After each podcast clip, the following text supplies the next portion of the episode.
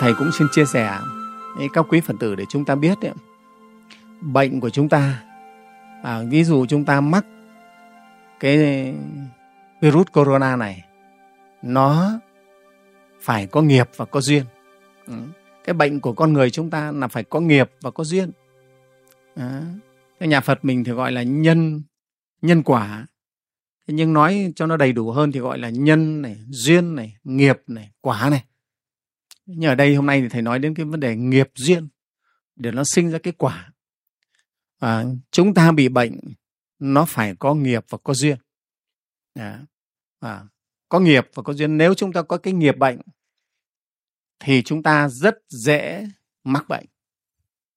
Thế còn nếu chúng ta có cái duyên để mắc bệnh thì chúng ta cũng rất dễ mắc bệnh. Đại chúng phải nhớ như vậy nhé. Thế thì cái việc tu tập của chúng ta là gì? Tu tập của chúng ta là để chuyển nghiệp và tránh duyên. Ta tránh cái duyên đi. Đó. Chứ đại chúng, đừng chủ quan. Chủ quan là tôi là phật tử, tôi không thể mắc bệnh này được. Nghe không? Không phải như là tín đồ của một số tôn giáo khác. Nghĩ mình đã là tín đồ rồi là mình không có thể mắc bệnh được, cái đó không phải đâu. Và nó không hẳn. Nếu chúng ta cứ tạo duyên là chúng ta vẫn bị. Có thể mình không có nghiệp bị bệnh nhưng mà chúng ta cứ cứ tạo cái duyên xấu, thì chính cái duyên đấy làm cho chúng ta mắc bệnh đấy đó. Đại chúng rõ chỗ này không nào? Các quý phật tử rõ không?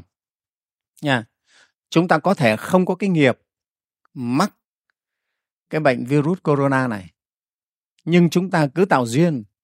Vào anh hùng sông pha, không cần khẩu trang đi tiếp xúc với người bệnh chẳng hạn, vào cái vùng nhiễm, chúng ta cứ xông vào đấy, chủ quan nghĩ là tôi không có nghiệp, nó không sợ.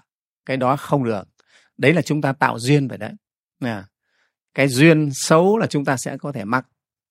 Cho nên chúng ta phải nhớ hai cái chữ nghiệp và chữ duyên. Còn cái người mà có cái định nghiệp, kiếp này phải mắc cái bệnh này, thì đúng là không thể tránh được. Nếu đã là định nghiệp là không thể tránh được. Đại chúng phải nhớ như thế. Có người phải trả định nghiệp trong cái cái đợt dịch này. Có khi phải phải chết vì cái dịch bệnh này đã là định nghiệp là không thể không thể tránh à. thế còn chúng ta chưa phải là định nghiệp, mà chúng ta cứ xem thường, cứ để cái duyên xấu nó đến, thì chúng ta vẫn có thể mắc bệnh như thường Đó. thầy lấy ví dụ, giống như mình, một người không có cái nghiệp bị tai nạn, đúng không thế nhưng mà anh ta này cứ suốt ngày là uống rượu, đúng không uống rượu thì cái rượu là duyên. Để anh ta đi ra đường anh ta bị tai nạn. Đấy, anh say xỉn rồi là lái xe bị tai nạn thôi. Đấy, nghiệp có thể anh không có nhưng mà anh cứ gần những bàn rượu. Rồi suốt ngày uống rượu thì anh sẽ là cái duyên để anh bị tai nạn và anh sẽ bị tai nạn. Đấy chúng ta nhớ đấy cho nên nghiệp không có nhưng mà có duyên thì vẫn có thể trổ ra quả như thường. Đúng không đấy thế rồi thầy lấy ví dụ có những cái duyên tốt á, thì nó khiến chúng ta cái quả cái nghiệp ấy nó không trổ ra. À, ví dụ cái người mà có cái nghiệp trộm cắp tức là có một cái thói quen trộm cắp đấy là nghiệp. Ăn cắp quen tay rồi. Thế nhưng nếu người này được vào một cái môi trường tốt được giáo dục tốt kèm cặp tốt thì cái nghiệp trộm cắp đấy nó không trổ ra quả. Tức là không kết thành cái hành vi ăn cắp không bị bắt bớ không bị đánh đập không bị tù đầy. Đó. Đây là có nghiệp mà không có duyên thì cái nghiệp ấy nó cũng không trổ ra. Này chúng rõ không nào? Đấy để chúng ta nhớ nha nghiệp và duyên. Nha. cho nên ấy, giữa nghiệp và duyên nó tác động với nhau. Nha. nghiệp duyên tác động với nhau. Có những cái là nghiệp nó sinh ra duyên. Ví dụ cái người này có cái định nghiệp phải bị trả cái quả báo này thì cái nghiệp ấy nó sẽ sắp xếp các duyên để người này trả cái quả báo đấy. Đấy, thầy đấy, ví dụ cái người có cái nghiệp bị chết tai nạn chẳng hạn, thì cái nghiệp ấy nó sẽ khiến người ấy có cái đủ duyên đi vào giờ ấy không? Đi cái xe ấy ở khúc đường ấy để gặp cái tai nạn, vào cái tai nạn. Đấy là nghiệp ấy nó sinh ra duyên à. thế nhưng mà cũng có trường hợp duyên lại tác động trở lại nghiệp. Như vừa nãy thầy lấy ví dụ vào cái người có cái nghiệp ăn cắp thói quen ăn cắp rồi nhưng mà vào môi trường tốt được rèn rũa tốt thì cái nghiệp ấy không trổ ra quả. Đấy, đại chúng rõ chưa nào? Đó thế cho nên giữa cái nghiệp và cái duyên nó tác động lẫn với nhau. Nghe không? tác động với nhau qua lại. Đấy, cho nên chúng ta học Phật pháp thì chúng ta hiểu được cái lý nghiệp duyên này. Cái nghiệp xấu ác của chúng ta còn nhiều lắm, thưa đại chúng. Cái nghiệp bệnh tật thường là do từ gốc là cái nghiệp ác sát sinh. Trong tiền kiếp hoặc trong kiếp này, trong quá khứ của kiếp này, chúng ta sát sinh nhiều quá. Với tâm ác hại nhau nhiều quá, khiến chúng ta mắc bệnh bệnh thì một con virus, một cái virus rất nhỏ, một con vi trùng, vi khuẩn rất nhỏ cũng khiến chúng ta sinh bệnh. Phải chúng thấy không đó. Đó. Nó như thế đó. Vì chúng ta có cái nghiệp nghiệp bệnh, thì cái virus này nó vào để nó khiến chúng ta sinh bệnh. Đấy. thế thì đại chúng nhớ cái chỗ này, nghe không? Thì bệnh tật của chúng ta, nó phải có nghiệp, có duyên. Thế thì thầy mong các phật tử nhé qua cái phân tích của thầy để chúng ta hiểu được nghiệp và duyên trong cái việc bệnh tật này, nhất là đối với cái đại dịch virus corona này để là chúng lưu ý, không coi thường thế cho nên phật tử chúng ta phải song hành, tu tập để chuyển nghiệp Đấy. trong thời gian này thầy phát động các phật tử ở nhà tùng kinh, lễ phật, sám hối, cầu nguyện đấy là cái để chuyển nghiệp Nghe không? Ngày mùng 2 Tết thì chùa mình tổ chức đầu tiên khóa lễ tụng kinh tam bảo để cầu nguyện. Sớm được hóa giải tiêu trừ cái nạn dịch này. Bây giờ thì trong nước rất nhiều chùa và giáo hội cũng khuyến thỉnh các chùa tổ chức cầu nguyện. Các tôn giáo khác cũng thế tổ chức cầu nguyện rất nhiều. Cầu nguyện. Thì con người bây giờ thì biết làm gì nữa à, khi mà chưa tìm được ra vaccine thì chúng ta chỉ còn biết cầu nguyện thôi. Thôi cầu nguyện với ai thì cầu.